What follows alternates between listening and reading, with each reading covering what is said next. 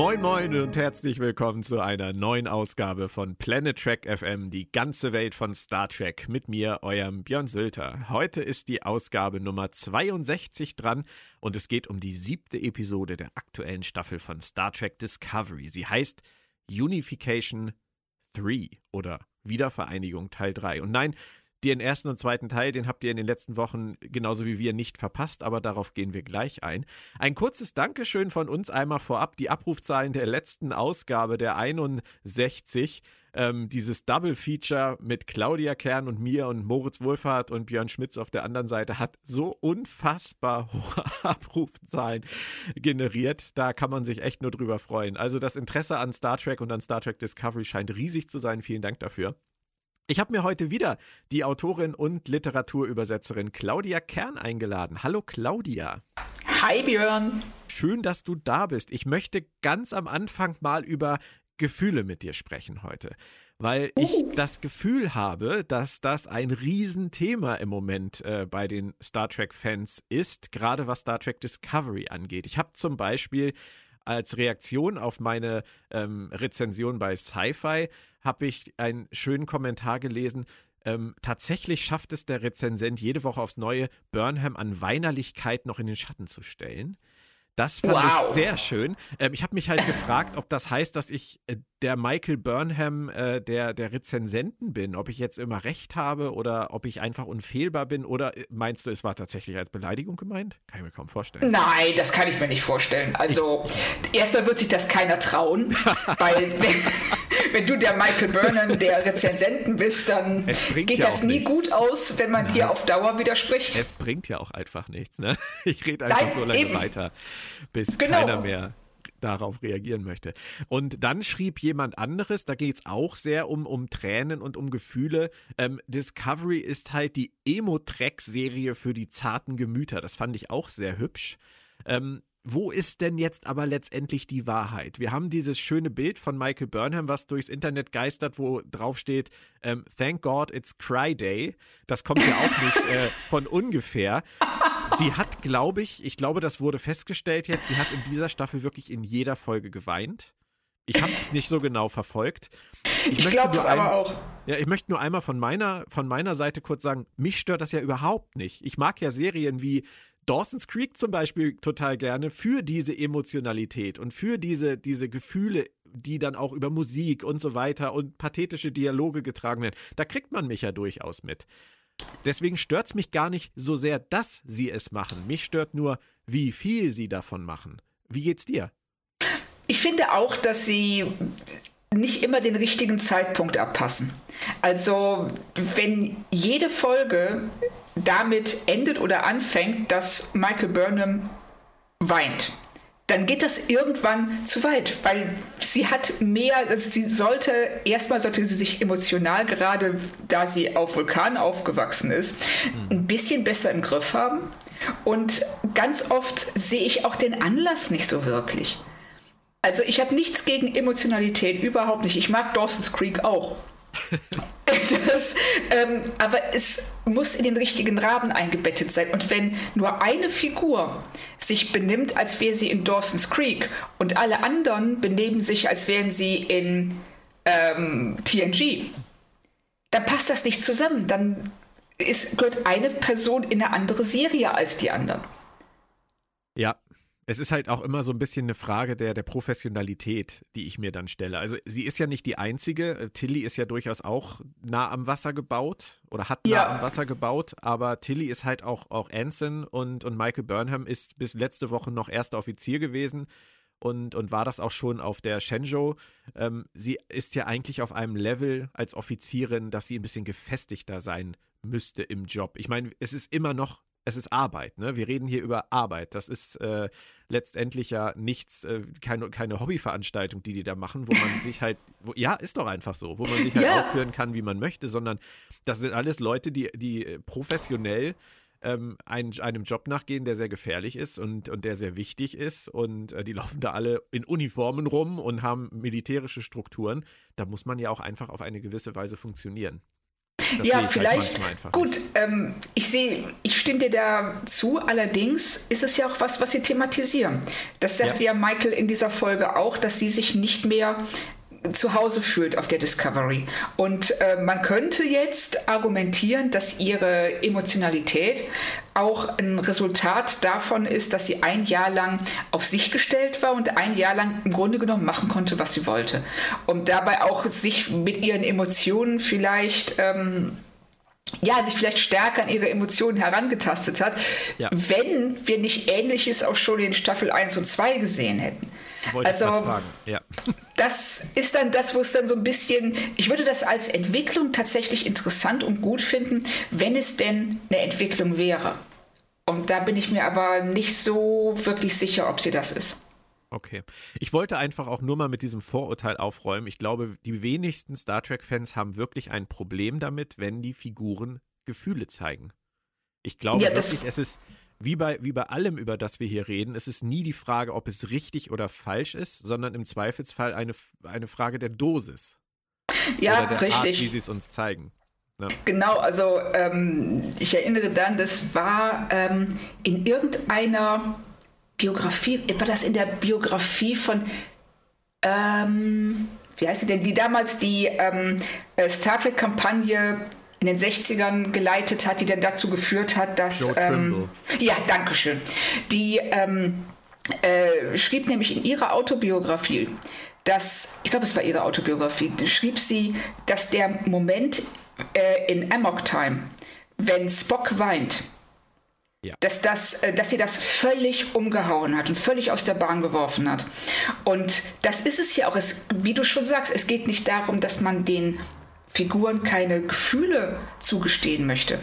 Die Gefühle müssen nur innerhalb der Handlung richtig rausgearbeitet werden. Bei Spock ist Amok Time einfach dieser ja, dieser emotionale Achterbahn, die aber deshalb für uns als Zuschauer so, so, so mitreißend und dramatisch ist, weil wir wissen, wie er sonst ist. Ja. Oder als Picard die ganzen Emotionen von Sarek spürt. Ja, Oder, das ist ähm, super später dann, okay, nicht ganz so gelungen in meinen Augen, aber die Szene in Generations, wo er erfährt, dass sein Bruder und sein Neffe gestorben sind. Aber das sind halt dann wirkliche Ausreißer, wo man wirklich sagt, ja. oh, was ist denn, was ist denn hier jetzt los?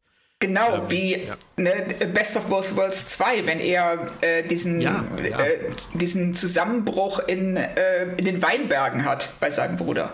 Aber da würde halt niemand auf die Idee kommen, äh, ein Meme draus zu machen mit Thank God It's Cry Day. Nee, das, das wäre, also ich, das ist schon ein krasses Meme. Also, aber äh, eben weil wir wissen, dass diese Figur normalerweise anders ist, haut das in dem Moment wahnsinnig stark rein. Mhm. Und das ist bei Michael eben nicht, weil Michael, also schon der Eingangsmonolog von ihr, da kämpft sie ja schon so ein bisschen mit den Tränen. Ja. Und äh, ich, äh, mir fehlt der Anlass mir fehlt der konkrete Anlass für das Verhalten. Aber selbst das, wie so vieles, kann ja jeder durchaus anders empfinden. Ich würde sagen, Absolut. wir steigen einfach mal volle Kanne ein in die Folge. Tu es. Schauen, was da so passiert. Ähm, es geht ja am Anfang kurz um Aufarbeitung. Ja, ich bin nicht mehr erster Offizier. Sie unterhält sich mit Tilly und es geht darum, ob sie jetzt mit diesen Daten aus diesen Blackboxes weiterkommen mit dem, mit dem Brand. Ähm, und dann kommt das Thema auf, nein, sie brauchen noch weitere Daten und Michael zieht SB19 aus der Tasche und ja. äh, möchte gerne nach Vulkan. Und äh, dann kommt ja diese Szene mit, mit Admiral Vance. Wie hast du die empfunden? Ähm, können wir noch mal zurückgehen? Oh, bitte. Ähm, auf den Anfangs... auf den Anfangsdialog zwischen Michael und Tilly. Ja, bitte. Ähm, weil Tilly da zu ihr sagt, äh, finde ich, was ganz Wichtiges sagt. Äh, du hast mich in eine wahnsinnig schwierige Lage gebracht ja. mit ähm, Saru und du und sie hat sich ja dafür nicht entschuldigt. Sie, sie geht darauf ja überhaupt nicht ein und man sieht in dem Moment ist sie so ist Maike so ein bisschen vor den Kopf gestoßen und dann setzt Tilly ja nochmal an und will das vertiefen und wie sie sich gefühlt hat, wie, was das für sie bedeutet. Und Michael bügelt die einfach drüber. Und lässt sie nicht ausreden und geht dann auch so, ja, gehen wir jetzt mal über die wichtigen Dinge, nämlich über die, ähm, äh, über den Brand und äh, über die Koordinaten, die wir jetzt bekommen haben. Und dann ist das Thema erledigt. Und du siehst Tillys in dem Moment auch so ein bisschen so, ähm, ich muss dir ganz ehrlich sagen, ich habe die Szene komplett anders empfunden. Das ist total Echt? interessant. Ja, ich habe sie komplett andersrum empfunden.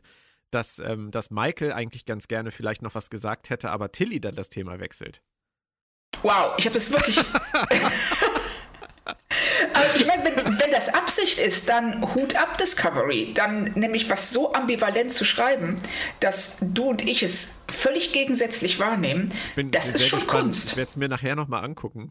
Ich auch. Ich gucke es mir auch nachher nochmal an. Als du eben anfingst zu reden, habe ich tatsächlich wirklich geglaubt, dass du das Gleiche sagen willst, was ich auch gedacht habe. Nämlich, dass ich es ja. total krass cool fand von Tilly, dass sie ihr nicht die Möglichkeit gibt, weiter darauf einzugehen, sondern ihr halt sagt, du hast mich in eine scheiß Lage gebracht, aber Du kriegst ja, jetzt ja, hier keine Absolution. Nee, Moment. Ähm, ich glaube, wir reden über zwei verschiedene ähm, Zeitpunkte innerhalb des Dialogs. Ich meinte, mhm. dass ähm, äh, Tilly sagt ja dann bla bla bla, wie sie sich fühlt. Dann grätscht Michael rein und holt diesen Monolog raus, wieso das total wichtig war, wieso sie das alles machen ja, musste. Das stimmt, ja. Na, und dann siehst du, wie Tilly da steht und denkt so, the fuck? Eigentlich wollte ich noch was sagen und dann ah, merkt man so, sie ja. denkt so, ah ja, okay, dann eben nicht. Aber dann ist es wirklich ambivalent geschrieben. Tatsächlich. Oder, oder zufällig ähm, so entstanden. Weil dann ja. meinen wir tatsächlich exakt das Gleiche, aber haben halt komplett unterschiedlichen Dreh daraus gewonnen für uns. Also ich das finde ich cool. Burnhams, Burnhams, äh, äh, Burnhams Versuche, das Ganze zu erklären, fand ich gar nicht so schlimm. Da hatte ich nichts anderes erwartet. Ich fand es halt dann wesentlich interessanter, dass Tilly darauf im Prinzip entgegnet, weiter geht's. Ja, genau. Also sie, ähm, aber ich hatte ihre Motivation anders verstanden als du, glaube ah, okay. ich. Ja, total interessant. Ja, finde ich auch.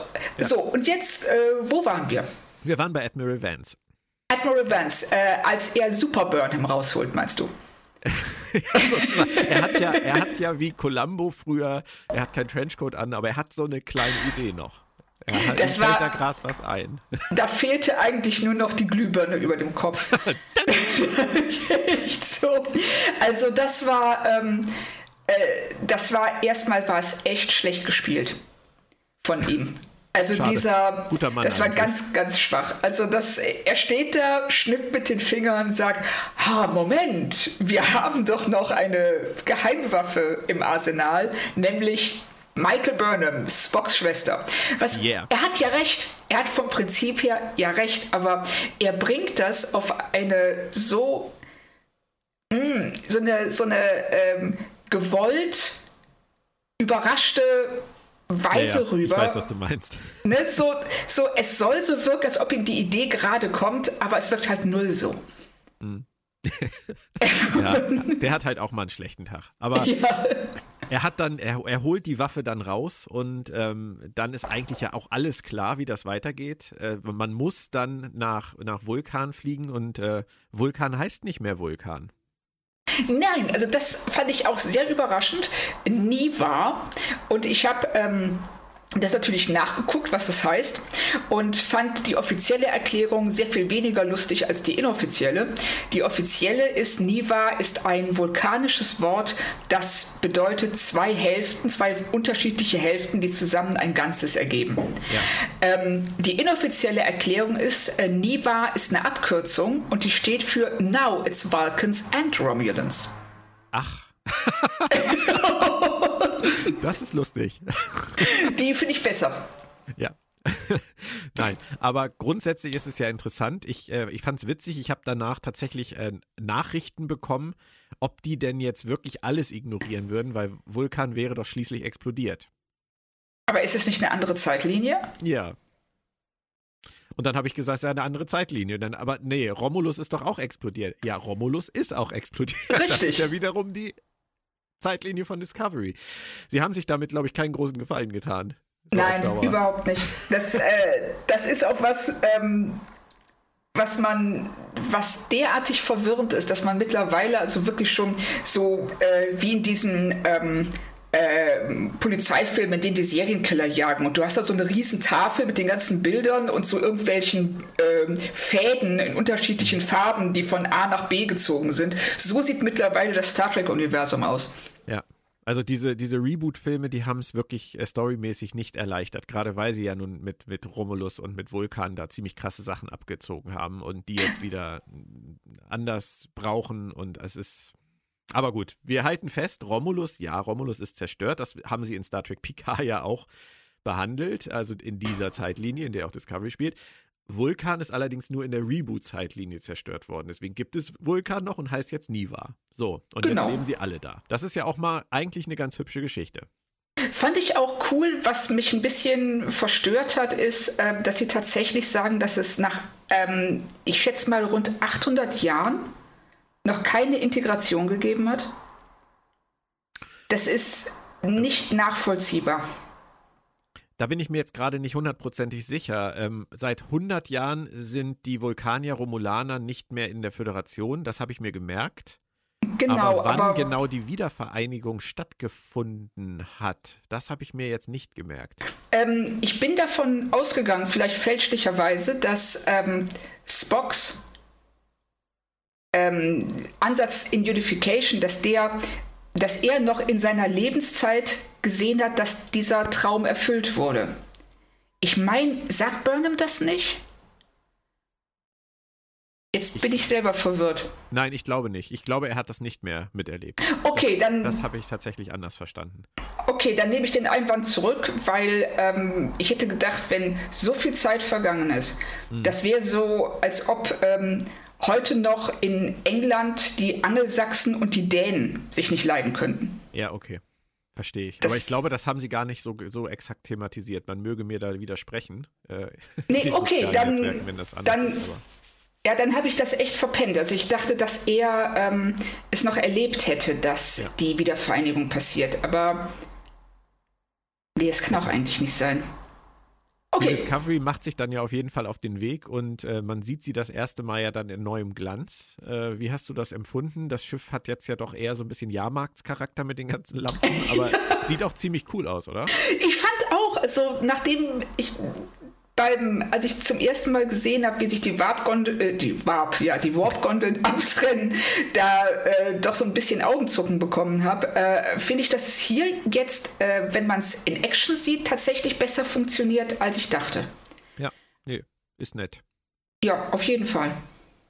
Was sagst du denn grundsätzlich zu der Entscheidung, eine Doppelfolge, die 29 Jahre alt ist und aus einer völlig anderen Serie stammt, jetzt mit einem Teil 3 fortzusetzen?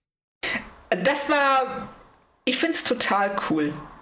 Also ich würde mir tatsächlich wünschen, dass sie in Star Trek äh, öfter mal Sachen aufgreifen von äh, aus alten Serien, die vielleicht nicht aufgelöst wurden und die man jetzt in einem neuen Kontext zu Ende erzählen kann oder weitererzählen kann und ja. sich hinzustellen und äh, die Chutzpe zu haben Ganz einfach zu sagen, äh, wir hatten Unification 1 und 2 und wir machen jetzt einfach Unification 3. Ja, ist 29 Jahre her, aber es zeigt uns an. Ja. so. Ich finde es total geil. Ich finde es total geil. Also mir, mir gefällt der Ansatz auch total gut. Vor allem, weil ähm, es ja einfach so unglaublich gut passt, dass äh, Michael ja an dieser ganzen Zeit vorbeigeflogen ist, in der das alles passiert ist, was wir schon wissen. Dadurch, dass ja. sie mit der Discovery in die Zukunft geflogen ist, ist ja auch das alles, was mit Spock danach passiert ist, was in TNG passiert ist, alles etwas, was sie verpasst hat. Und äh, ja. äh, sie ist jetzt in einer Zeit nach seinem Tod und ist dann jetzt sozusagen die letzte Fackelträgerin seiner großen Lebensmission, seines Lebenswerkes. Das finde ich ist eigentlich eine, eine wirklich hübsche Idee.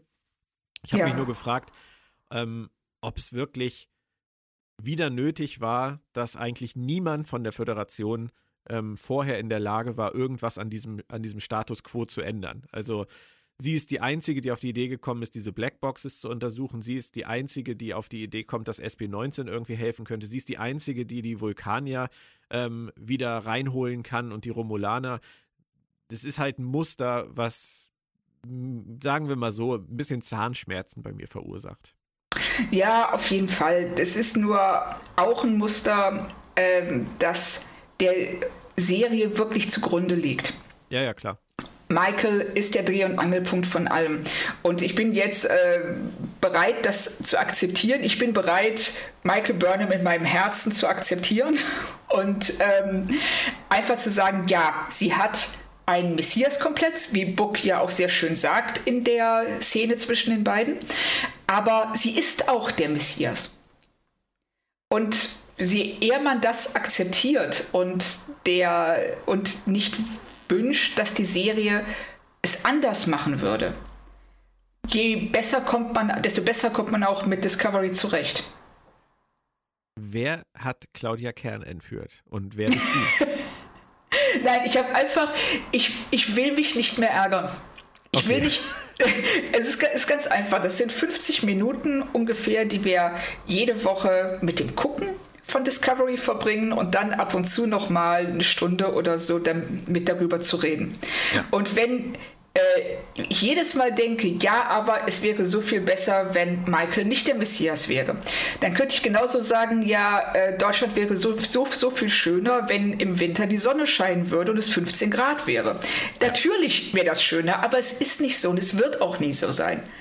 Also finden wir uns einfach damit ab, wie es ist und diskutieren die Serie auf der Grundlage von dem, was sie ist und nicht von dem, was wir gerne hätten. Das ist sehr ambitioniert. Ich habe, glaube ich, gerade eben Beifall gehört. Ähm, der kam aber nicht von mir in dem Fall. Ähm, ich finde wirklich, dass du da einen tollen Ansatz hast und ich würde das gerne genauso machen, wie du sagst. Mich hält allerdings ab, dass es ja nicht nur die Ebene ist, Michael Burnham ist der Messias. Ähm, Dinge passieren ja auch auf eine Art und Weise, die sie als Messias-Figur in dieser Serie gar nicht beeinflussen kann. Die aber dann trotzdem so geschrieben werden, dass andere Leute dabei entweder blöd aussehen oder ähm, dass man äh, einfach, einfach Dinge passieren lässt, die die Glaubwürdigkeit bis aufs Äußerste beugen. Das sind die Dinge, die mich dann trotzdem stören und die haben, glaube ich, nichts damit zu tun, dass Michael Burnham eine Messias-Figur ist. Nee, da gebe ich dir recht. Und das ist dann auch der Punkt, ähm, an dem ich will ja auch hier keinen Hurra-Patriotismus äh, in Bezug auf Discovery verkünden. Einfach nur, dass man die Prämisse Michael ja, als okay. Messias akzeptiert, ja. okay. aber dass natürlich die Sachen, die nicht funktionieren, die kann man ja trotzdem hervorheben. Dass ja. solange man ich meine, gut, man kann auch darüber lästern, wie Michael als, als Figur funktioniert, aber es ergibt halt wenig Sinn, weil das die Prämisse der Serie ist. Ja, da gebe ich dir recht. Absolut. Aber wir haben ein so, ein so ein Beispiel, wie ich es gerade angedeutet habe, ja auch dann in dieser Folge. Darauf möchte ich gleich eingehen. Ich wollte nur einmal ganz kurz noch auf die Szene mit Book zurückkommen, bevor wir die vergessen. Leonard Nimoy. Oh ja, schön. Haben sie doch wirklich, wirklich schön gemacht. Haben sie super gemacht. Also das, äh, ich finde auch in dem, wenn Michael vor dem ja, vor dem Media Player steht und äh, zögert, bevor, so, äh, bevor sie auf Play klickt.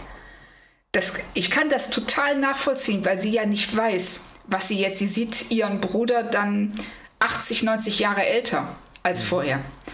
Und äh, wie sie auf ihn reagiert, das fand ich auch tatsächlich äh, von ihr sehr, sehr gut gespielt. Und dann natürlich, dass man Nimoy sieht und sowas. Das war schon, da haben sie sehr, sehr schön den Bogen geschlagen zurück zu TNG. Und sogar in der deutschen Synchronisation hört man die Originalspur aus TNG. Oh, cool. Das ist natürlich auch sehr hübsch, dass sie das gemacht haben, dass sie es nicht nachsynchronisiert haben, denn da gibt es ja immer im Deutschen diese Probleme mit den Audiospuren und äh, mit der Qualität und so, aber sie haben es gemacht und das finde ja. ich toll. Super. Ähm, das ist eine gute Sache, auch dass man die anderen beiden Spock-Schauspieler, die jetzt in dieses Prime-Universum gehören, Ethan Peck und ich habe jetzt leider den Namen des kleinen Jungen vergessen, ähm, dass man die auch in dieser Szene nochmal sieht. Das finde ich auch sehr hübsch gemacht. Das passt alles gut zusammen. Ja. Und ähm, deswegen haben sie es da für mich auch ganz gut gelöst. Ähm, aber jetzt kommen wir dann zu der Sache, die mich dann äh, wieder etwas gestört hat. Und zwar, Michael Burnham ist in einer Lebenskrise. Und Michael Burnham reist, weil sie als Einzige auf eine Idee kommt, was man machen könnte, nach Niva. Und natürlich steht auf Niva die Lösung für ihre Lebenskrise und für ihre Mission auf Niva in Gestalt ihrer Mutter bereit, die inzwischen zur Kovat Milat gehört und äh, perfekt geeignet ist, beide Dinge für sie jetzt zu regeln. Und da an diesem Punkt sage ich halt einfach, nö. Ja, ich stimme dir zu. Also das war eine, also das nennt man, glaube ich, lazy writing. Ja, ich wollte. Wenn man es sich ne, wenn man sich beim Schreiben so bequem macht, dass man eine Lösung findet, die an den Haaren herbeigezogen ist, aber gerade irgendwie doch passt. Dabei finde ich es gar nicht schlimm, dass sie zu, zu den Kovat Milat gehört. Ich finde es auch nicht schlimm, dass die sie gefunden und aufgepäppelt haben Nein. und aufgenommen haben. Auch wenn sie ein Mensch ist, ich, ich kann, kann das alles akzeptieren, aber dass sie just in diesem Moment der Geschichte auftaucht. Ja, und dann auch genau die Funktion erfüllt, die sie erfüllen muss, damit die Handlung so läuft, wie ähm, die Autoren beabsichtigen. Ja.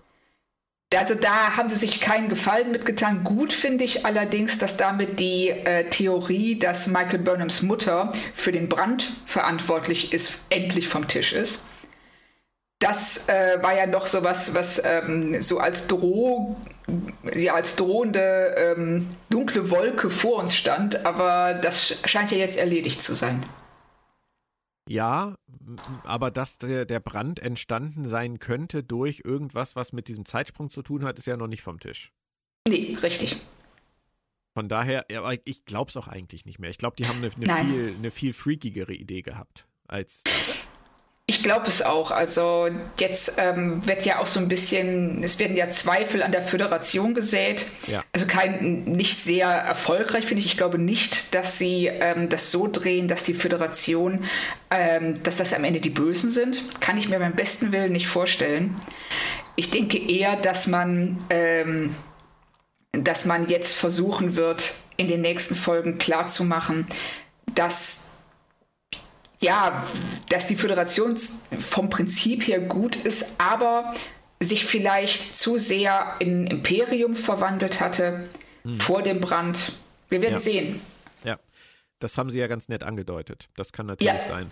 Und ähm, damit wir hier ein bisschen äh, das Gleichgewicht halten zwischen Lob und Kritik, äh, ich finde durch die Folge weg, und das fing ja auch relativ früh an, jetzt schon, äh, als sie auf Niva ankommen, die Unterhaltung zwischen Saru und der Präsidentin finde ich sehr, sehr gelungen. Vor allem, ja. weil ähm, ich finde, dass Saru einfach ein, ein sehr, sehr guter Diplomat ist. Also Saru ist mittlerweile definitiv meine Lieblingsfigur in Discovery. Ja. Weil ich finde, er strahlt eine Ruhe und auch eine Empathie aus, mhm. die ähm, ja, die mir auch bei einem Captain sehr, sehr gut gefällt. Ja. Und seine Unterhaltung mit der Präsidentin, wie vorsichtig er sich ähm, an sie, an ihre Probleme mit der Föderation herantastet, aber dann auch nicht einknickt, als sie das anspricht, sondern sagt so, nee, ich glaube an die Föderation, weil ich sehe das und das und das. Ja. Und er sie einfach durch diese ruhige Beharrlichkeit auch zum Zweifeln bringt ob die, ob Vulkan oder Niva wirklich, ob es richtig ist, für den Planeten sich nicht der Föderation wieder wenigstens anzunähern. Genau, und das reicht ihm für den Moment. Er hat diese, diesen Ölzweig überreicht und sie hat ihn angenommen und damit verbleiben sie. Und das finde ich sehr, sehr angenehm. Ja, fand ich auch, weil es auch eine, ja, eine Kontinuierlichkeit andeutet. Also, dass wir, äh, dass nicht alles in dieser Folge gelöst wird sondern ja. dass äh, es über einen längeren Zeitraum läuft, was ja auch total realistisch ist. Du, ja, du brichst dich einfach 100 Jahre Geschichte ab, nur weil dir einer sagt, ach übrigens, die Jungs, die du kacke fandest, sind eigentlich total nett. Du denkst, oh, was, echt? Ja, dann will ich jetzt wieder zurück zur Föderation. Äh, funktioniert ja so ja auch nicht. noch Stoff für Unification 4. Richtig. In der nächsten Staffel. Nein, aber das, das auf jeden Fall dazu. Und was ich finde, äh, was man an der Figur der, der Gabrielle Burnham auch sehr, sehr schön ablesen kann, das ist etwas, was mir bei der Folge wieder sehr extrem aufgefallen ist, dass dieses Pendel zwischen gut und nicht gut für mich persönlich halt immer so hin und her schwingt. Ich finde es nicht gut, wie sie sie einführen, weil ich es einfach überstrapaziert, ich, ich, finde, sie überstrapazieren die, den Gevatter Zufall an diesem Punkt, dass sie gerade jetzt in diesem Moment da ist, wie gerade gesagt. Ja. Aber alles, was danach kommt, also wie sie mit Michael umgeht, wie sie ihre, ihre neuen Kenntnisse, die sie erworben hat, wie sie ihre neue Lebensweise einbringt, um mit Michael zu sprechen, wie sie sie dann auch vor dem Quorum, da kommen wir noch zu, dann nachher auseinander nimmt, ähm, das ja. finde ich dann wieder nett. Weißt du, das ist halt, der, der Ansatz ist scheiße, aber das, was dabei rauskommt, ist dann für mich wieder okay. Also es ist so ein Hin und Her für mich. Es ist so ein Wechselbad der Gefühle. Ja, das ist ja das, was Discovery äh, ausmacht. Also schon seit der ersten Staffel, dass es immer, dass es ein Pendel ist. Das Pendel schlägt mal in Richtung, oh Gott, das will ich gar nicht sehen, bis hin zu, boah, das ist total super, was sie gerade machen. Ja. Und auf dem Weg dahin deckt es wirklich alle emotionalen Stufen und auch kritischen Stufen ab, die man haben könnte. Und das ist schon faszinierend. Das ist, was mir auch immer wieder auffällt, ist, und das war auch hier mit Gabrielle und Michael, dass sie, dass Discovery ein ganz großes Problem mit den Sachen hat, die sie zeigen und den Sachen, die sie nur erzählen. Also auch mit äh, Michaels Mutter, vieles davon, was sie erzählt, hätten wir sehen müssen. Vieles, ja. was Michael in ihrem Monolog anspricht, hätten sie besser gezeigt, anstatt ja. es zu erzählen. Ja. Es, ist, es wirkt so ein bisschen läppisch, die Mutter jetzt so zurückzubringen. Vor allem, weil ja. ja, ihre, ihre Rückkehr ja eigentlich vollkommen irrelevant ist. Nur ihre Funktion ist wichtig. Und, ja, man hatte, ähm, hm. man hatte eh so gemerkt, dass sie sich mit den offenen Fragen übernommen haben. Der Burn, was ist mit ihrer Mutter, Books Fähigkeiten spielen keine Rolle mehr. Nein. Die ja in der ersten Folge noch so hervorgehoben wurden. Ja. Und jetzt hat man einfach gedacht, so, man beißt in den sauren Apfel, bringt sie auf, bringt Gabrielle auf diese äh, antiklimaktische Weise zurück, damit ja. man wenigstens ein, ein, ein Fass zugemacht hat ja. und sich auf den Burn konzentrieren kann. Das haben sie nicht sehr geschickt gemacht, aber jetzt ist es wenigstens hinter uns. Und überlegt mal, wir haben ja nicht nur, wir haben ja nicht nur Books Fähigkeiten oder so, sondern wir haben ja zum Beispiel auch noch Groll, also Grudge. Ja. Ähm, was ist mit dieser Katze los? Wir haben die Frage, was ist überhaupt mit Detmar los? Ähm, ja. Da ist jetzt seit, seit Wochen, also seit Folgen schon nichts mehr passiert, nachdem sie zu Kalber gesagt hat, sie, sie wäre vielleicht bereit, mal irgendwann drüber zu reden. Ist das Thema jetzt gegessen? Ich bin, echt, bin echt irritiert. Also, also, es würde mich, ja, es würde mich überhaupt nicht wundern, wenn sie in zwei Folgen einen äh, Monolog hätten von ähm, Calver, in dem er einfach sagt, so ja, Detmar kommt ja jetzt schon seit sechs Wochen zu mir zur Therapie und jetzt geht's ihr viel besser. Ja, genau. Oder dann die Geschichte mit der Musik. Ja, und Giorgio.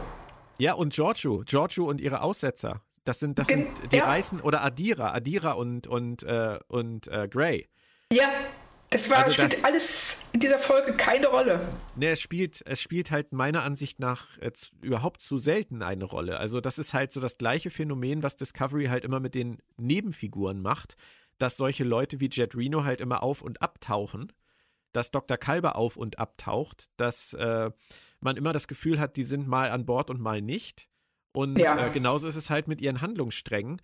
Die wirken immer so unglaublich wichtig und dann sind sie verschollen und kommen dann, wie du sagst, dann halt im Zweifelsfall in so einem, in so einem Wegwerfdialog wieder.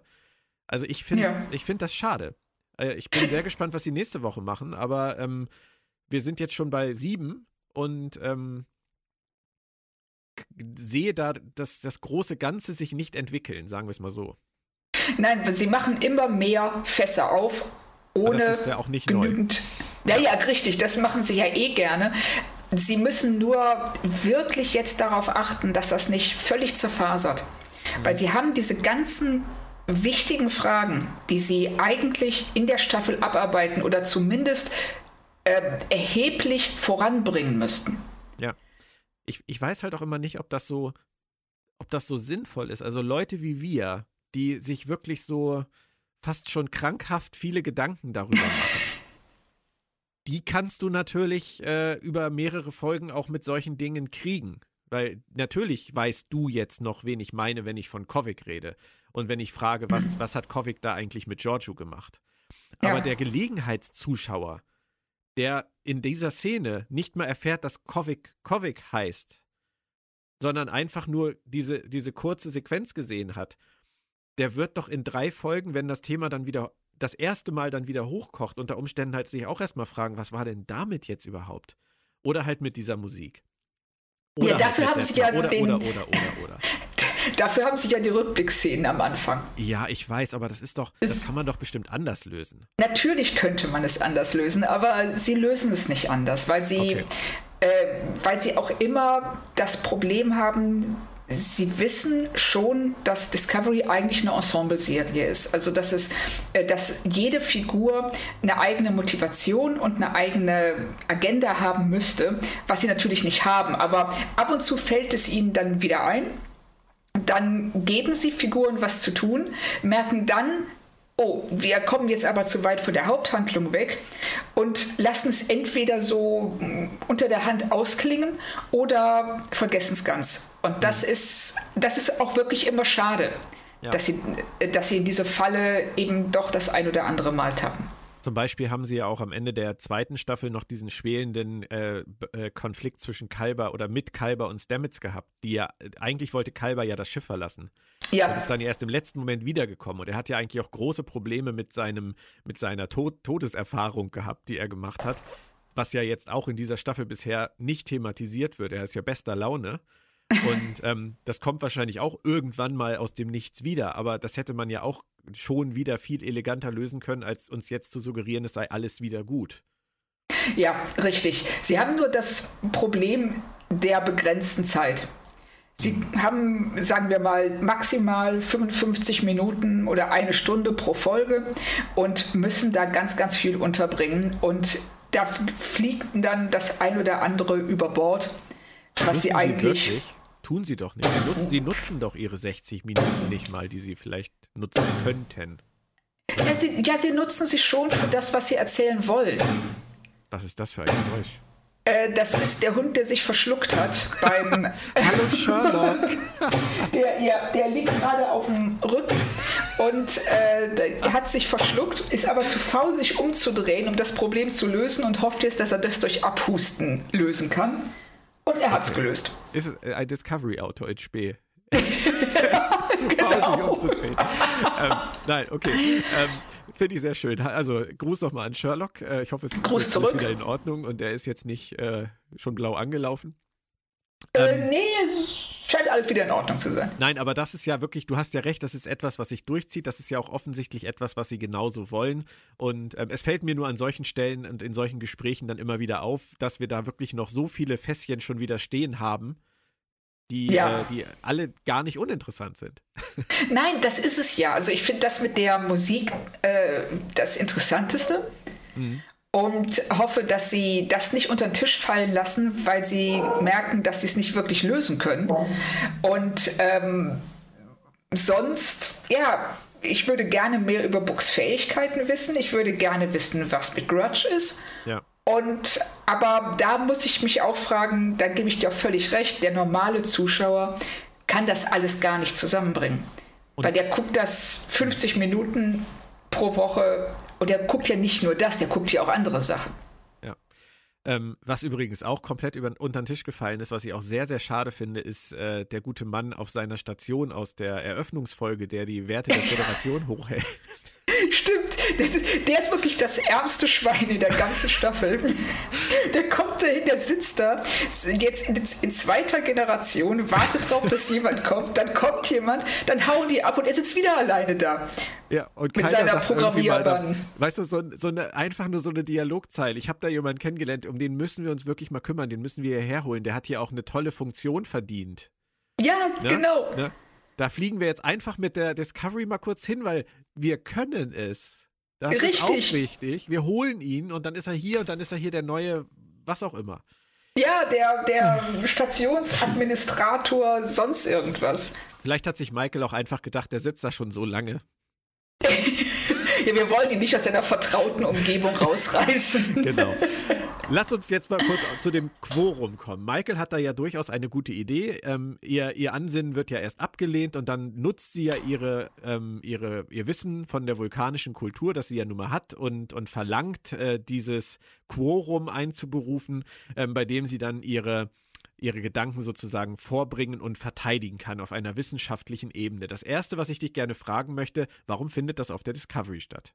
Das war das Erste. Also das hat mich, das, mein größter Frustrationspunkt in dieser Folge ist, dass sie, sie uns Vulkan nicht zeigen oder Niva dass ja. wir die ganze Zeit über dem blöden Planeten kreisen in der Discovery und keine Sekunde, also ich hätte das gern gesehen. Ich meine, wir fliegen zum, wir haben jetzt hier ähm, Niva, da leben Vulkanier und Romulaner zusammen. Ich möchte wissen, wie das aussieht. Und wir hängen nur, wir sehen, wie die Sonne aufgeht über Niva. Ja, super. Aber wir sehen nicht, was aus diesem, dieser Planet, also wie die Leute zusammen leben, was, da, was es da gibt. Stattdessen bauen sie diesen Raum auf mit diesem vulkanischen Zeug drin was ja mit einer Ernsthaftigkeit auch ähm, vollzogen wird, als ob es hier ums Ponfar ginge. Und ja, und das war's. Ich bin mir auch gar nicht so sicher, ob die Vulkanier ähm, wirklich so drauf sind, dass die für eine wissenschaftliche Anhörung Fackeln anzünden würden.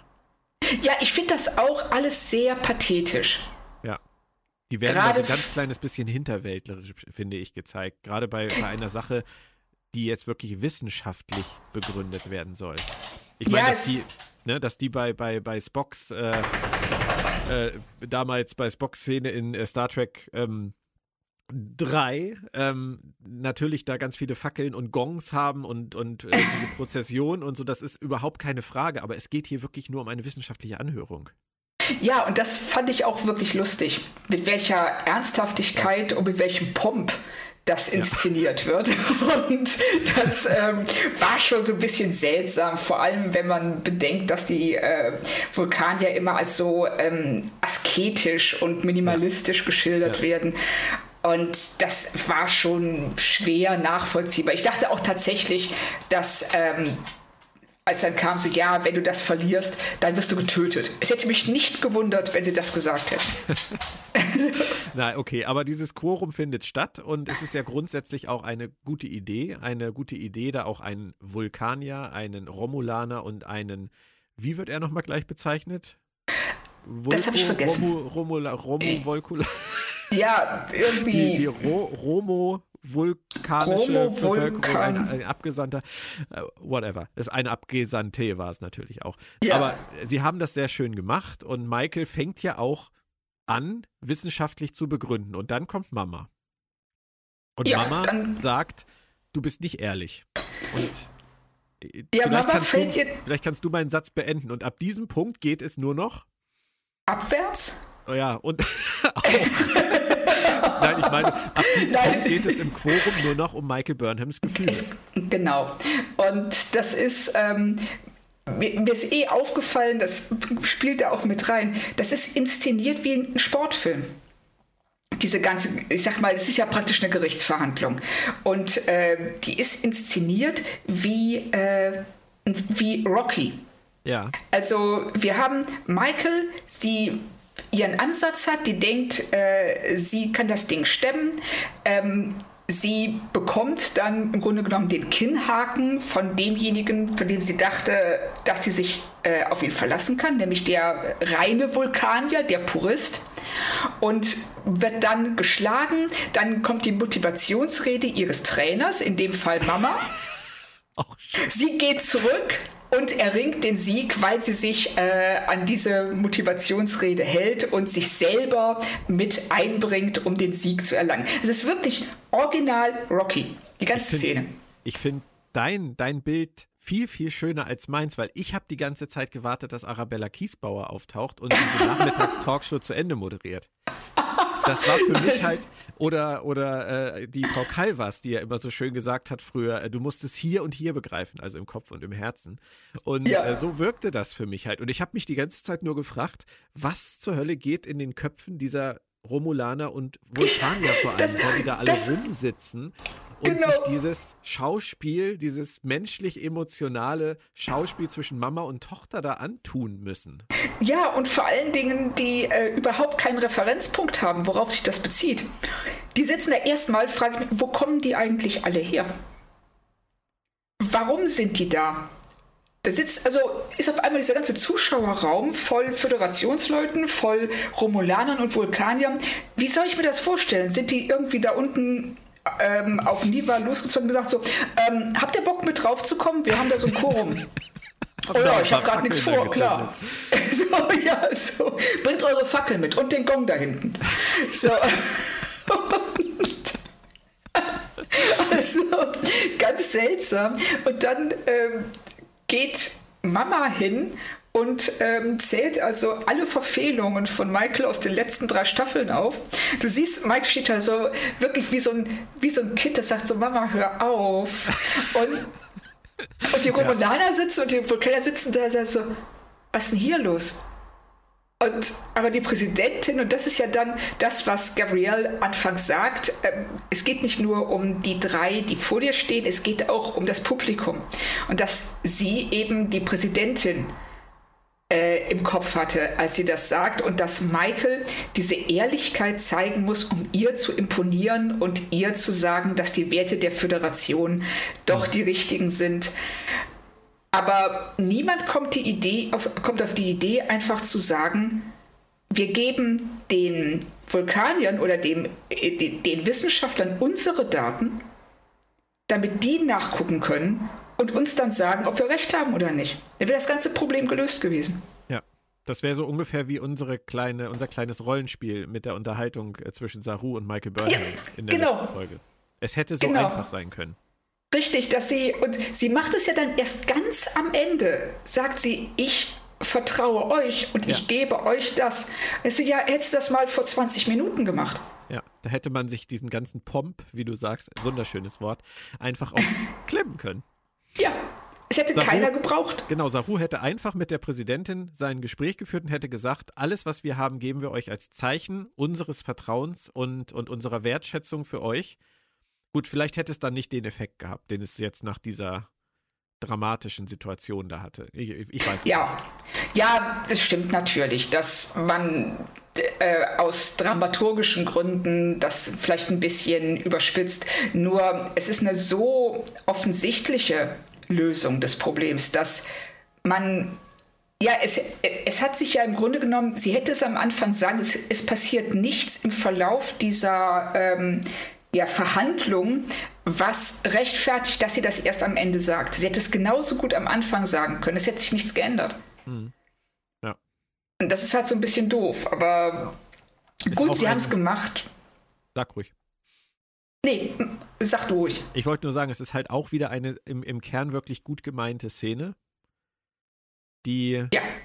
darunter leidet, dass sie den Fokus irgendwie verlieren, meiner Meinung nach. Richtig. Oder den Fokus für meine Begriffe falsch gesetzt haben.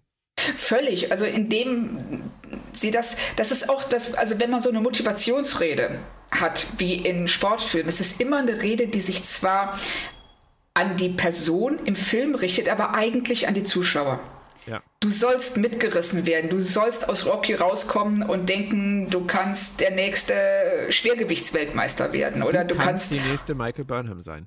Ja, du kannst die nächste Michael Burnham sein. Und dadurch, dass sie das aber komplett auf sie beziehen und äh, es auch um diese sehr spezifischen Erlebnisse geht, die sie hatte, springt der Funke nicht über. Und du sitzt, äh, deshalb bleibst du als, äh, wenn du das, wenn du die Folge siehst, bleibst du immer so ein bisschen außen vor, weil du nicht in diesen, weil es zu wenig mit dir also zu, zu, wenig um allgemeingültige menschliche Probleme und Emotionen geht und zu sehr um ihre spezifischen. Hm, verstehe. Was denkst du denn, was die Autoren uns versuchen damit zu sagen, dass sie ja uns doch sehr deutlich äh, an die Hand geben, wir wissen, dass Michael Burnham eine Messias-Figur ist, dass wir uns sehr deutlich an die Hand geben, wir wissen um die ganzen Verfehlungen von Michael Burnham. Was ist die Message? Die die Autoren uns versuchen zu vermitteln, damit, dass sie uns immer wieder auch so drauf stoßen, was wir ja eigentlich selber wissen und kritisieren, aber dass die ja offensichtlich das Gleiche auch wissen. Ja, Verstehst, sie wissen es. Ja, ich glaube schon. Also, ich denke, sie wollen uns zeigen, dass. Ich weiß es nicht. Hm. Ich weiß es wirklich. Also, jetzt, wo du das so, wenn du das so formulierst, äh, ja, sie wissen um ihre Verfehlung. Sie macht trotzdem weiter. Wir wissen auch, dass sie am Ende immer recht behält. Das wissen die Autoren offensichtlich auch. Richtig. Wobei ich es schön fand, dass sie mit ihren Vorurteilen völlig falsch liegt. Weil sie geht ja mit dem Vorurteil in die, ja, dieses Quorum rein, dass der Vulkanier auf ihrer Seite sein wird und der Romulaner gegen sie argumentieren wird. Und es ist ja dann exakt andersrum. Also das haben sie schon gut gemacht, dass sie ähm, äh, ja, vorurteilsbehaftet ist und ähm, dass diese Vorurteile sofort widerlegt werden. Ja, oder weil sie sich einfach selbst so schlecht reflektiert. Denn eigentlich müsste es, müsste es ihr klar sein, dass wenn das so emotional wie sie ist, dass ein Romulaner sie eher versteht als ein Vulkanier. Ja, richtig. Das ähm, ist auch ein inter sehr interessanter Punkt, ob sie sich einfach selber so schlecht einschätzen kann. Mhm. Aber ja, also schwer zu sagen. Wir behalten Aber, das im Auge. Ja, sollten wir, weil ich finde die Frage wirklich total interessant, was sie eigentlich, was die Figur eigentlich aussagen soll. Dass man, es ist ja nicht dieses klassische ähm, Folge, glaube an deine Träume, dann wirst du sie erreichen. Es ist ja schon hoffentlich was Komplexeres. Hoffentlich. Und wenn es das ist, das hatten wir letztes Mal auch schon besprochen, dann könnte das auch sehr interessant werden noch. Ja, ja, also wenn sie da was draus machen, dann fände ich das wirklich toll und ähm, schön. Am Ende ist Michael dann von ihrer Lebenskrise geheilt. Das ist natürlich äh, Star Trek therapeutisch gesehen wieder mal sehr typisch verlaufen in diesen 47 Minuten. Ähm, Lebenskrise am Anfang, Lebenskrise am Ende weg dank Mami und allem, was passiert ist. Und sie fühlt sich nun doch auf der Discovery zu Hause und ist bereit zu bleiben. Soweit, so gut. Das verkündet sie dann ja auch Buck, der die ganze Zeit offensichtlich in seinem Schiff im Shuttlehanger wohnt. Und ähm, Buck sagt halt, ja, da wo du zu Hause bist, bin ich auch zu Hause. Heißt das jetzt, dass er jetzt weiterhin mit seiner Katze da den ganzen Tag im Shuttlehanger hocken wird? Also ich hoffe nicht, weil das diese Figur zu einer auf Knopfdruck für Michael da Person reduzieren würde. Und so schätze ich Book, der total unabhängig und eigenständig ist, überhaupt nicht ein. Hm. Ja, ich finde es halt jetzt schon merkwürdig, dass er ganz anders ist, als wir ihn kennengelernt haben. Ja. Aber gut, Gefühle sind stark in ihm offensichtlich und ähm, warten wir es einfach mal ab. Und dann kommt noch die Verabschiedungsszene ähm, zwischen Gabrielle und Michael. Und das war der Moment, äh, wo viele wahrscheinlich gar kein Problem mit hatten, aber ich hatte ein Riesenproblem damit. Ich hätte wirklich am liebsten was in den Fernseher geschmissen. Ähm, ich finde es überhaupt nicht schlimm, wenn man sagt, du als Schwester hast auch einen Einfluss auf Spock gehabt. Aber, oh Gott, diese, ja. aber diese Art der Autoren, bei allem, was passiert, immer zu erwähnen, dass unter Umständen der Einfluss von Michael doch sehr essentiell gewesen sein könnte. Und auch wenn sie es hier durch die Blume machen, ich könnte kotzen. Wirklich. Es also, tut mir wirklich leid, das so zu sagen. Ich könnte kotzen. Also ich finde, wenn du das als durch die Blume bezeichnest, dann will ich nicht wissen, was du als offensichtlich bezeichnest. weil, weil das war wirklich, das war der Moment, äh, wo ich, wenn die Folge nicht eh schon gleich zu Ende gewesen wäre, ich hätte am liebsten den Bildschirm ausgemacht und wäre ins Bett gegangen. Einfach nur so, okay, das war's, ich bin raus aus der Nummer. Ja. Das, äh, das war für mich ungefähr ähnlich schlimm wie die Szene äh, mit der Trill, ja, Oberpriesterin und wie auch immer, äh, die dann Michael ähm, den, die dann den, impliziert, ja. dass Michael auch ein Host bekommen könnte, ja. ein Wirt bekommen könnte. Und äh, das war hier so ähnlich, ja, wie, wie, ne, welchen Einfluss du auf Spock hast. Denkst, niemand darf alleine etwas erreichen.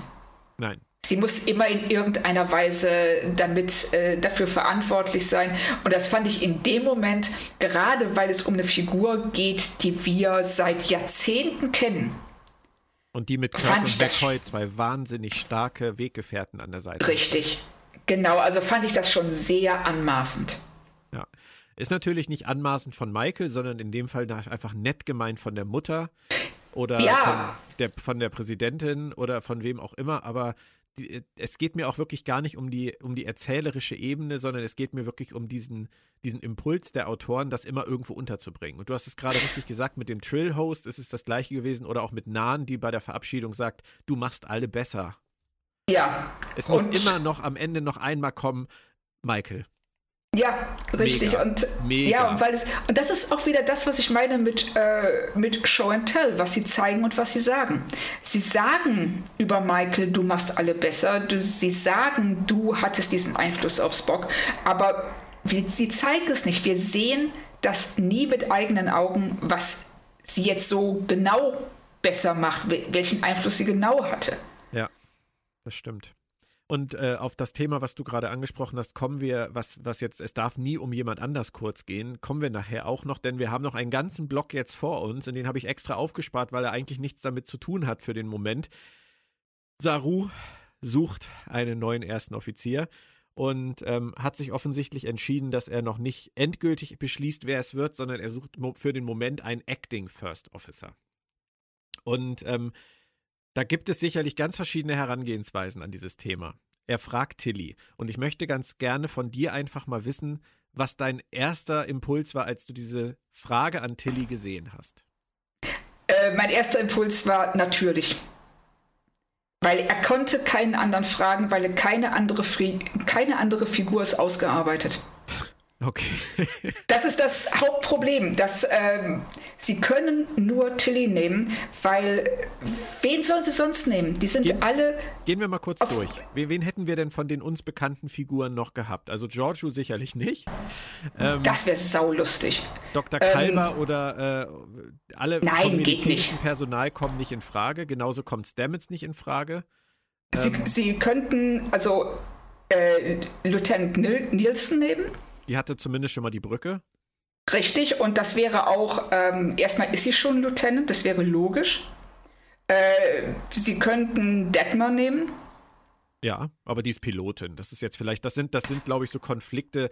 Ähm, ich glaube, der, der erste Offizier muss ein bisschen freier sein. Also sie hätten sie dann als Pilotin abziehen müssen. Da hätte er die genau. interne Struktur zu sehr verändert, wahrscheinlich. Reese? Reese oder Bryce? Bryce oder heißt Genau. Heißt, ja. Ja, Bestimmt, wobei ich jetzt gar nicht genau weiß, was die für, für einen Rang haben, aber wahrscheinlich auch. Weiß ich auch nicht. Ähm, würde ich, da sie Brückenpersonal sind, würde ich es auch fast vermuten. Ja, aber ähm, dann sagen wir, hätten wir also einen von diesen dreien gehabt. Denn Reno ja, sicherlich auch nicht. Und ähm, nein. von daher also Reese und Bryce und, und Nilsson. Das wären so vom Brückenpersonal die einzigen uns bekannten Figuren gewesen, die man hätte nehmen können. Richtig. Und äh, diese Figuren sind aber so unzureichend definiert. Dass, sie hätten das jetzt als, und das finde ich auch ein bisschen schade, sie hätten es als Gelegenheit nutzen können, um eine Person aus der Brückenbesatzung klarer und besser zu charakterisieren und zu entwickeln. Ja. Das haben sie nicht gemacht. Sie haben stattdessen die einzige Figur genommen, bei der sie dachten, wir haben als Zuschauer eine emotionale Verbindung zu ihr. Aber du bist jetzt auf der Autorenebene geblieben. Ich, ich würde ganz gerne auch nochmal deine Reaktion äh, auf diese Frage an Tilly wissen, was die, was die erzählerische Ebene der, der Discovery-Serie angeht und des Settings angeht, in dem sie sich bewegen. Ja, das ist schon so ein bisschen grotesk, ne? Also, das. Also, ich, ich finde es erstmal gegenüber den anderen Brückenoffizieren sehr respektlos das, äh, ich, kann es, ich kann es von äh, Sarus Position her total verstehen.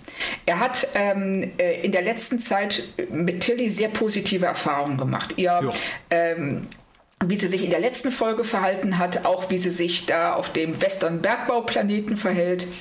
Sie äh, zeigt, sie hat ihm gezeigt, dass sie sehr selbstreflektiert ist, auch in dieser Szene, wenn sie ihn dann, als er ihr die Frage stellt, zurückfragt, ähm, sagen Sie, fragen Sie mich das nur, weil ich, ich weiß nicht, was Sie im Deutschen sagen, complacent, mhm. weil ich angenehm, weil ich unkompliziert, folgsam. Ähm, weiß ich nicht, ob ich da jetzt so das Wort jetzt so gut finde, aber egal. Ähm, sie, sie fragt ihn, machst du das, also im Grunde genommen sagt sie, fragst du mich nur, weil ich das genaue Gegenteil von Michael bin. Genau. Und er antwortet nicht mal wirklich darauf. Richtig, er antwortet nicht darauf. Also ich finde, es sind ein paar Sachen da, die haben mir nicht gefallen, dass er sagt, du bist jetzt Acting First Officer. Mhm. Warum, ja, ne, mach Nägel mit Köpfen. Sag entweder sie ist First Officer und dann befördere sie bitte auch direkt, ja. damit sie nicht in dieser blöden Situation ist, dass sie als Ensign äh, Leuten, die im Rang deutlich über ihr sind, äh, Befehle geben muss. Er tut ihr damit wahrscheinlich keinen Gefallen. Nein. Und ähm, er, außerdem zieht sie damit an deutlich erfahreneren äh, Brückenoffizieren vorbei, die das ja dann in dieser Musical-Nummer, wie man es fast schon nennen möchte. High School Musical, ja. Ja, ja, ja, genau. Dann aber zeigen, dass sie das gar nicht stört. Ja, da hat Was aber zum Beispiel Stamets ja auch eine wahnsinnige 180-Grad-Wendung hingelegt innerhalb der Folge. Er reagiert ja am Anfang so, what the fuck? Ja, aber das finde ich okay, weil er reagiert, ähm, er findet es auch grotesk, weil es das ja auch ist. Es ist äh, völlig überraschend, es macht auf den ersten Blick keinen Sinn, auf den zweiten und dritten dann schon. Und da gestehe ich ihm zu, dass er die Folge damit verbracht hat, über seine Reaktion nachzudenken und zu erkennen, dass er das gar nicht schlimm findet und dass es nur so eine, ja, so, ein, so, ein, so, ein, so eine Bauchreaktion war, so ein Bauchgefühl war, dass er dann aber erkannt hat, dass äh, er damit leben kann, dass er gut damit klarkommt, wenn sie ihm Befehle gibt. Äh, leben, leben kann ich damit auch total gut. Du weißt, dass ich Tilly mag und es ist eine super Chance für die Figur jetzt auch wieder ähm, auf ganz andere Arten ausgebaut zu werden, wenn sie es nutzen. Ähm, und ich glaube ja. auch, dass Tilly jetzt äh, im Rahmen der Serie als, als zukünftige äh, Offizierin eine, eine riesen Zukunft vor sich hat. In jeder Hinsicht. Ob das jetzt im wissenschaftlichen Bereich ist oder ob das im Kommandobereich ist, ist ja völlig offen. Ich meine, sie ist Fähnrich, sie hat das Kommandoprogramm gar nicht absolviert bisher. Ja. Aber ich halte die ja für, für toll. Ähm, und gönne das ja auch der Figur auch von Herzen. Aber ähm, ich finde halt einfach auch aus allen Gründen, die du auch genannt hast, auf einem Schiff, das, das doch letztendlich diese militärische Struktur hat, hätte es x andere Optionen gegeben, die er hätte vorher äh, wahrnehmen müssen. Und wenn es denn halt jemand von, von Admiral Vance äh, Staff gewesen wäre. Ja, das, ich hatte auch so ein bisschen auf äh, Willa gehofft. Ja. In dem Moment. Aber wie hast du denn auf die Frage reagiert? Als Saru Tilly fragt, möchtest du erster Offizier werden? Ich, ich muss ehrlich sagen, ich fand's albern. Ja. Weil, ähm, ich hab, ich musste halt relativ zügig äh, an, an Harry Kim denken und habe nur gedacht, sie machen jetzt alles wieder gut, was sie bei Harry Kim halt verkackt haben. Ja. Ähm, ich musste dann allerdings auch direkt an, an äh, so jemanden wie Robin Leffler denken oder Wesley Crusher, ähm, wo ich mich halt gefragt habe, ob jemand auf die Idee gekommen wäre, ähm, die zum ersten Offizier zu machen. Und äh, das, ist, das, ist, das ist absurd. Ich meine, du, grotesk ist das richtige Wort dafür. Du hast es ja jetzt schon zweimal benutzt. ähm, es ist grotesk. Und ich möchte mir halt einfach eine Sache auch gar nicht vorstellen. Sie zum ersten Offizier zu machen, heißt ja nicht, dass sie einfach jetzt nur sein, sein gute Launebär ist. Sondern wenn er, wenn er umkippt, oder sie in irgendeinem Feuergefecht sind und er gegen seine, gegen seine Stuhlkante knallt und, und ohnmächtig wird, dann muss Tilly, muss Tilly das regeln. Ohne Kommandotraining, ja. ohne Erfahrung. Und so emotional instabil, wie sie sie geschrieben haben zuletzt. Ist sie einfach. Ja. Sie, sie ist, das ist, das, ja, albern. Es tut mir echt leid. Das ist in diese, an diesem Punkt der Handlung, sie mit diesem, mit dieser Position zu belasten und sie dann auch noch als, als Acting First Officer zu bezeichnen und ihr, sie als Ensign zu lassen, halte ich für ja, hochgradig schwachsinnig. Ja, es ist, ähm, sie, es ist ein Eiertanz. Sie wollen ja. sich nicht äh, völlig darauf versteifen, dass sie jetzt erster Offizier ist. Sie wollen es auch erstmal laufen lassen, gucken, wie sich die Figur entwickelt in dieser Position. Aber ich sehe auch, das Hauptproblem ist, dass sie keine Autorität hat. Ja, aber die schreiben sie ihr ja. Die schreiben sie ihr ja letztendlich damit schon zu, dass alle sich dann am Ende versammeln und sagen, sag ja, sag ja, sag ja, sag ja, sag ja. Das ist ja, das ist, ja, in welcher Welt ist das so? Ich meine, das, ja. ist, das ist die Star Trek-Welt, klar. Jetzt kann man mir das wieder um die Ohren hauen. Natürlich, es ist die Utopie irgendwie noch, in der das möglich ist, aber ich, ich, ich nehme es ihnen nicht ab. Es ist zu schnell, zu viel, zu schnell und viel zu einfach. Ja, ja, und es ähm, hat eben so ein bisschen Geschmäckle, weil man weiß, dass äh, sie es nicht gemacht haben, weil es aus der Geschichte raus Sinn ergibt, sondern weil sie einfach die einzige Figur ist, die sie in dem Moment so weit ausgebaut haben, dass wir ein Interesse daran haben, sie, oder dass es für uns, also dass wir eine emotionale Verbindung zu ihr haben. Ja. Und was ich aber lustig fand, ist, dass dann nach diesem Sag ja-Moment ja. alle ankommen und sagen, ja, pass mal auf, wir haben hier die folgende Wunschliste, was ja impliziert, dass Michael deren Wünsche völlig ignoriert hat die ganze Zeit. so. Aber dafür, und das kommt jetzt wieder zurück auf das, was du eben gesagt hast, dafür gibt es natürlich eine Person, die diesen tollen Tilly-Moment, den sie da mit ihren Leuten erleben darf, wieder mal crasht mit hier bin ich, hier bin ich, hier bin ich, the burn, the burn, the burn. Und auf einmal ist die Aufmerksamkeit wieder komplett bei Michael. Ja, natürlich. Das, ähm, weil das, also das geht nicht, dass äh, die Aufmerksamkeit länger als drei Minuten auf irgendwem anders ruht. Dann wird Michael auch nervös. Das, ja. äh, Nein, aber, aber ich denke grundsätzlich, du hast es eben so schön gesagt, sie, sie wollten sie jetzt erstmal nur zum Acting First Officer schreiben, weil sie gucken wollen, wie entwickelt sich die Figur. Ich würde dir da vehement widersprechen. Ich würde viel zynischer sagen, nein, das haben sie nur deswegen gemacht, weil sie am Ende der Staffel was anderes vorhaben. Die haben kein okay. Interesse daran, wie Tilly sich in dieser Funktion entwickelt. Die kriegt, am, die kriegt im Zweifelsfall am Ende der Staffel einen feuchten Händedruck oder ähm, was auch immer und hast du gut gemacht, Kind, und jetzt machst du mal erstmal deine Ausbildung weiter und lässt jetzt die Großen wieder ran. Meinst du? Meinst ja. du, dass sie das machen? Oder, oder sie wird halt am Ende der Staffel tatsächlich richtiger erster Offizier und Lieutenant befördert von Captain Michael Burnham. Oh wow, das.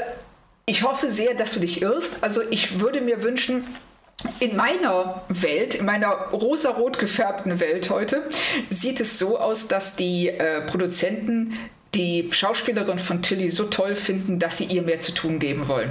Und deshalb haben sie Tilly zum ersten Offizier befördert, damit sie mehr Screentime hat und äh, sie sehen können, wie sich die Figur entwickelt und dann die Entscheidung treffen können, ob sie sie befördern und in dieser Position festigen oder ob sie was anderes mit ihr machen. Wie ist denn deine Vision vom Ende der Staffel? Mit welchem Captain, welchem ersten Offizier und in welcher Position Michael Burnham gehen wir in Staffel 4? Also, ich glaube, dass wir, äh, ich glaube, dass Saru Captain bleibt. Ich wage keine Aussage über Tilly, aber aus dem Bauch raus würde ich jetzt erstmal sagen, sie bleibt erster Offizier. Und ich glaube, dass sie Michael so eine Art Sonderstellung geben. Dass sie vielleicht nochmal Cronenberg rausholen und sie ja, ich, ich bin mir echt nicht, ich bin mir echt nicht sicher. Die haben schon so oft Dinge gemacht, die völlig aus dem Nichts rauskamen. Aber was ich mir wünschen würde, ist, dass sie ähm, äh, Michael zu einer Art Sonderbeauftragten der Föderation machen, irgendwas, was sie aus der Hierarchie der Discovery rausnimmt. Mhm, so eine Art Liaison-Offizier äh, ja, genau. zum Beispiel zu Kovic und Giorgio. Genau, sowas in der Art, dass sie ähm, an Bord bleiben kann, aber eben nicht mehr Teil der Befehlskette ist. Das wäre tatsächlich alles, was du gesagt hast, würde ich sofort kaufen. Saru Captain, Tilly beweist sich im Rahmen dieser Reststaffel noch so sehr in der Rolle des ersten Offiziers, dass Saru sie dann am Ende auch zum Lieutenant befördert und mhm. das Acting streicht. Und genau. Michael kriegt halt irgendwie eine Sonderstellung, die es ihr ermöglicht, mit Book umherzuziehen, Giorgio zu helfen und ähm, bei der Discovery immer wieder ihre Stärken einzubringen. Aber ich sehe das. Ja. Nicht. Okay, ich, ähm, was siehst du denn? Wie siehst du denn das Ende der Staffel? Also wirklich Michael als Captain? Ich sehe ich seh Michael als Captain. Ich äh, frage mich nur in, in meiner Vision, was, was wird aus Saru? Weil ich mir nicht vorstellen kann, dass Saru wieder den ersten Offizier für Michael Burnham gibt. Nein. Der könnte dann höchstens was ganz anderes machen. Wenn, Aber dann müssten ja. sie ihn, müssten sie praktisch entweder ihn rausschreiben, das werden die im Leben nicht tun. Nee. Ich kann mir nicht vorstellen, Doug nee, nee. Jones ist so toll in der Rolle. Ja. Das stimmt. Also, sie könnten ihn dann. Es würde auch keinen Sinn machen, ihn vom Schiff zu nehmen, weil er so in diese Hierarchie auch integriert ist und sich ähm, und auch in diese Besatzung integriert ist, im Gegensatz zu Michael. Mhm. Aber ich will, wie war das bei Discovery lag, soweit ich weiß, bei unserem Podcast ich bisher mit jeder Theorie falsch. Das Problem Und seit ist, du, ja, sag. Entschuldigung, seit du ähm, richtig lagst damit, dass der rote Engel ihre Mutter ist, bin ich eh. Ne? Also da bin ich immer noch, sehe ich voller Bewunderung drauf. Ich denke, das, ey, das kann nicht sein. Wie konntest du das äh, blindes erkennen? Huhn, blindes Huhn. Aber ähm, das, das bei Michael ist halt einfach das Ding. Ich, ich habe von Anfang an bei dieser Serie das ganz klare Gefühl, dass das das ist, was sie immer wollten. Sie wollten uns immer den Weg Also am Ende der, am Anfang der ersten Staffel macht sie einen Fehler, wird äh, ins Gefängnis gesteckt, verliert ihren Rang, dann geht, kommt sie zurück auf die Discovery und fängt an, sich wieder hochzuarbeiten und ist am Ende der Staffel dann wieder ähm, erster Offizier. Und ähm, für mich war eigentlich da immer klar, dass der Weg vorgezeichnet ist, dass wir erleben, wie Maike sich wieder hocharbeitet aus ihrem Loch zu dem Posten, den sie immer gewollt hat, dem eigenen Kommando. Und ich denke, ja. dass die Serie an diesen Punkt kommen muss. Nicht, weil ich das so gut finde oder weil das so sein müsste in, in, in meinen Augen, sondern ich glaube einfach, dass das der Bogen der Serie ist. Und ähm, ich denke, dass sie nach dieser dritten Staffel so endlich so weit sein müssten, sich das zu trauen, wenn sie es noch machen wollen. Damit die vierte Staffel dann halt tatsächlich The Adventures of Ma Captain Michael Burnham in Space sein kann, wo sie dann auch wirklich alle, alle äh, Möglichkeiten in der Hand hat, die Abenteuer auch zu dominieren als Captain der Serie. Ja, ich verstehe die Logik völlig. Und, ähm, und ich könnte mir für Michael und auch für diesen Serien, diesen Handlungsbogen würde es total Sinn ergeben. Ich sehe nur nicht, wie sie das mit dem Rest der Handlung kombinieren können oder mit, nee. gerade mit dem Rest der Figuren. Ich auch nicht. Wir haben aber zum Beispiel auch in jeder Staffel Discovery bisher einen anderen Captain gehabt. Lorca, Pike, Saru. Stimmt. Und ich denke, das wird so bleiben. Beziehungsweise okay. wird, wird äh, Burnham dann halt ab der vierten Staffel, wir wissen ja auch gar nicht, wie viele Staffeln es noch gibt, aber auf jeden Fall ab der vierten. Ich glaube, es gibt eigentlich keine andere Lösung. Also ich hoffe, dass du dich irrst, ja, okay, weil ich, ich finde auch. Ich auch. Saru als Von Captain Herzen. wirklich super. Ja, und wir werden sehen. Also ja, wir werden sehen. Wenn sie es machen, dann muss es tatsächlich von Vance kommen. Ja. Und es muss einen sehr, sehr guten Grund dafür geben. Wie lautet denn jetzt nach diesem ganzen Hin und Her und dem äh, Gong, der immer weiter von links nach rechts, ach nee, das Pendel war es nicht, der Gong, ähm, im Schein der Fackeln hin und her schwingt und äh, hat sich das Experiment gelohnt? Würdest du sagen, die Folge war gut? Würdest du sagen, ähm, es war zu viel drin, was, was wehgetan hat? Kriegst du ein Fazit zusammen? Ich, äh, ich tue mich mit der Folge wirklich schwer zum, ich finde, es ist eine sehr starke Zweiteilung zwischen der ersten und der zweiten Hälfte. Ich fand die, ähm, das Quorum in der zweiten Hälfte größtenteils wirklich langweilig. Und auch weil die Figuren sich nicht nachvollziehbar verhalten. Ähm, ich fand den Handlungsstrang um Tilly seltsam. Äh, Saru und die Präsidentin war das Highlight. Spocks Auftauchen war toll. Aber wenn, ich, wenn du mich jetzt zwingen würdest, sagen wir mal, Sterne zu vergeben, dann würde ich sagen, wohl mit Wohlwollen drei von fünf.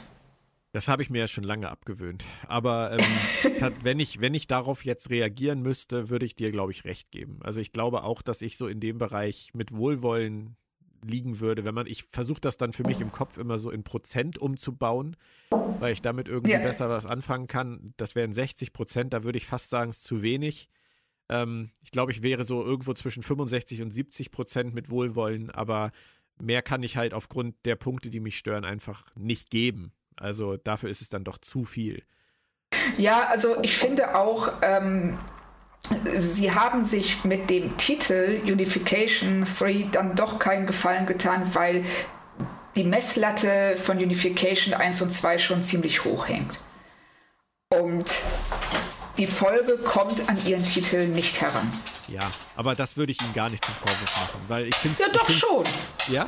tatsächlich? Ja, ja, doch schon. Also wenn du, wenn du mit so großen Steinen um dich wirfst, dann solltest du dein Ziel auch treffen. Und ich finde, das verfehlen sie doch so ein bisschen. Also ohne jetzt die Folge schlechter reden zu wollen, als ich sie fand. Hm. Nein, du Bei hast schon recht. Wenn, wenn du dich jetzt trauen würdest und sagen würdest, ich schreibe jetzt äh, den zweiten Teil zu irgendeinem Film, der in den Köpfen der Leute ein, ein ewiger Favorit ist, oder du schreibst jetzt zu einem Roman, der die Fortsetzung und äh, nennst das dann halt auch so und traust dich das, dann musst du natürlich auch liefern in gewisser Weise. Das ja. ist schon richtig. Also wenn ich Titanic 2 schreibe, dann. Ich wollte nicht sagen, Claudia, das war genau das, was ich eben im Kopf hatte. oh, Titanic 2 with Missed the Iceberg. Ja, genau. Oh, Now it's personal. Genau, mit Leslie Nielsen und Leonardo DiCaprio. Nein, aber ähm, ich fand den Trailer für Titanic 2 damals übrigens sehr witzig. Also den, ja, total. geschnitten haben. Nein, aber ich glaube, ich, ich verstehe, was du meinst. Also sie haben hochgegriffen und haben das vielleicht nicht ganz erfüllen können, aber das liegt weniger daran, dass sie den falschen Ansatz hatten, meiner Meinung nach, sondern dann doch eher an den Dingen, die sie immer wieder tun, seit diese Serie läuft und die sie offensichtlich auch so wollen. Ja. Man, ich, ich möchte auch wirklich mich nicht äh, hinsetzen und sagen, sie können es nicht besser, weil das, äh, das muss man sich auch echt abgewöhnen. Man muss einfach akzeptieren, dass die das machen, was sie machen wollen. Richtig. Und das und, und deshalb, das meinte ich am Anfang, wir müssen die Serie an dem messen, was sie ist, nicht an dem, was wir gerne hätten. Und die Autoren, das sind ja keine schlechten Autoren, das sind auch keine äh, unerfahrenen Produzenten, das ist keine Amateurveranstaltung, sondern es ist was, sie haben sich was überlegt, sie setzen das um, sie setzen es für uns als äh, in der zuschauenden Position mal besser, mal schlechter um. Aber sie wissen schon, was sie tun. Größtenteils, glaube ich. Das sagt wieder mal, das, das sagt wieder mal Claudia Kern, wo ich mich wieder frage, wo ist sie hin? Wer hat sie ersetzt? ähm, wir gehen noch mal ganz kurz auf die, auf die Twitter-Fragen ein. Da sind doch ein paar jetzt noch gekommen. Vielleicht ist noch was bei, was wir noch nicht angesprochen haben. Hat Burnham jetzt gelernt oder wird sie versuchen, Tilly zu überzeugen, wenn sie bei Saru abblitzt? Ja, definitiv. Letzteres. Sie hat nicht gelernt, sie wird genau den Weg gehen. Ja, leider wird, wird wahrscheinlich darauf hinauslaufen. Könnte Admiral Vance der Bösewicht der Staffel und für den Burn mitverantwortlich sein? Oder ist es nur Zufall, dass er Admiral Layton aus DS9 ähnlich sieht? Wäre natürlich wenig innovativ, wenn es wieder einen Batmiral geben würde, fragt äh, Tobias EPK. Übrigens, das eben davor war TK von und zu Hause. Das soll ich ja nicht unter den Tisch fallen lassen. Ah. Also Admiral Vance. Ich glaube, ich, also ich hoffe nicht, dass er der Böse ist. Das wäre tatsächlich. Ähm, äh, Entschuldigung, das wäre tatsächlich sehr äh, konventionell von Star Trek. Ich glaube, auch Bauchgefühl sagt, er ist nicht der Böse, aber er weiß definitiv mehr, als er zugibt. Genau das würde ich auch. Ich mache es mir jetzt sehr einfach hier, aber es ist tatsächlich so. Genauso hätte ich es auch gesagt.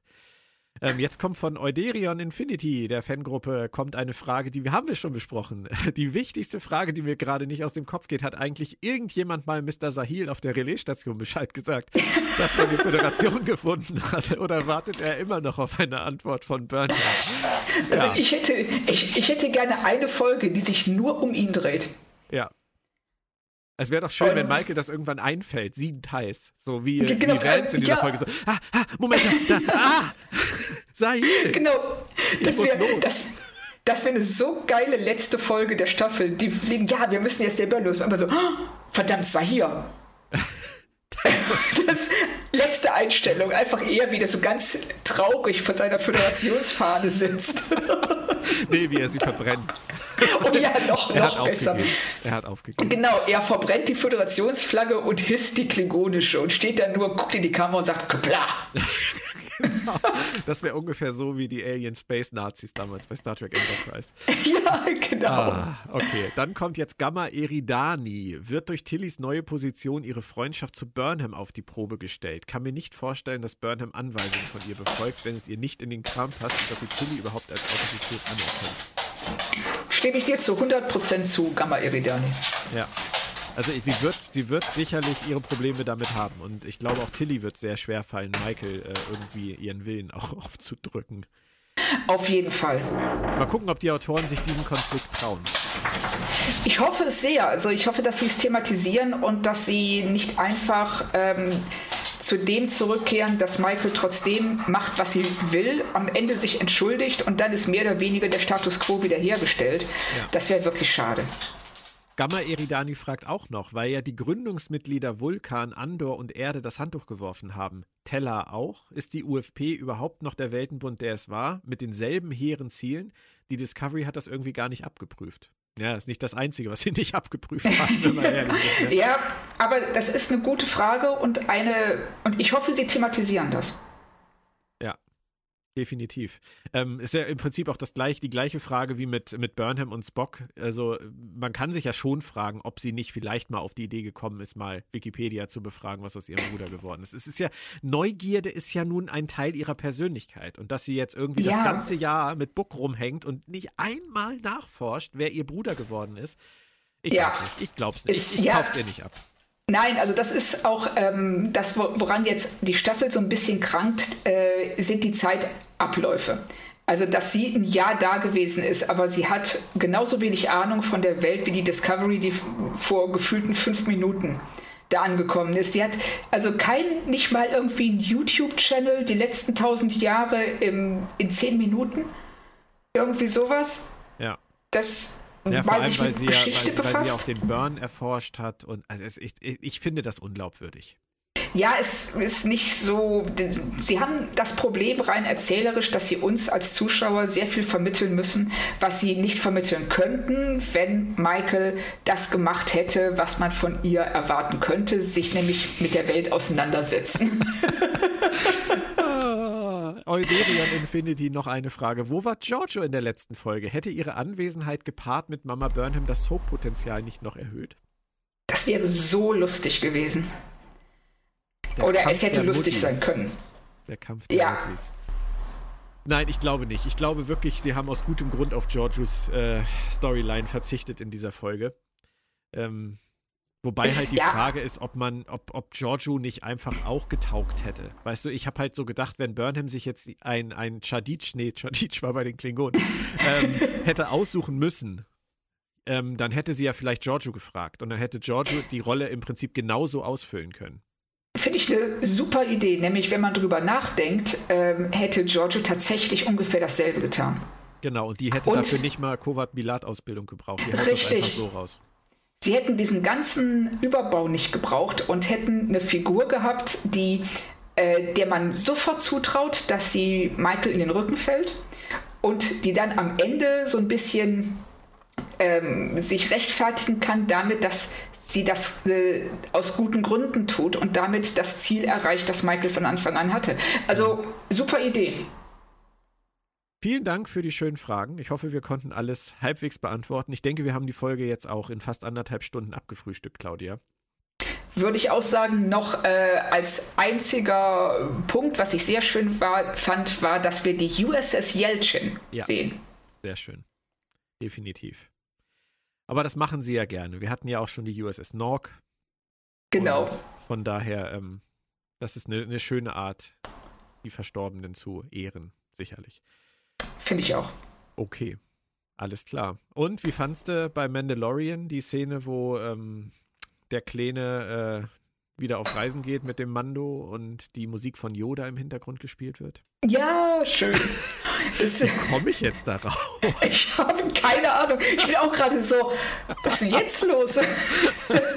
Nein, das war tatsächlich der schönste Fernsehmoment der Woche für mich, die, das Yoda-Thema im Hintergrund. Ja, das war, das war auch wirklich gut. Da kroch mir dann tatsächlich die Gänsehaut hoch, muss ich sagen. Ja. Grüße an alle ähm, Mandalorian-Fans da draußen. Richtig. Und wir hören uns nächste Woche wieder, wenn es wieder heißt Star Trek Discovery, diesmal dann Folge 8. Und so wie ich das gesehen habe, geht es da mal wieder auf eine Mission. Und diesmal ist Book auch wieder im Spiel. Ich hoffe, ich habe nicht zu viel verraten, Claudia. Ist, glaube ich, kein, kein Problem. Book ist irgendwie dabei. Und äh, vielleicht dann ja auch wieder in dieser Konstellation. Hat mir sehr viel Spaß gemacht. Dir noch eine schöne Woche, Claudia. Dir auch, Björn. Mach's gut. Und ihr alle da draußen bleibt gesund und tschö, tschö. Tschüss.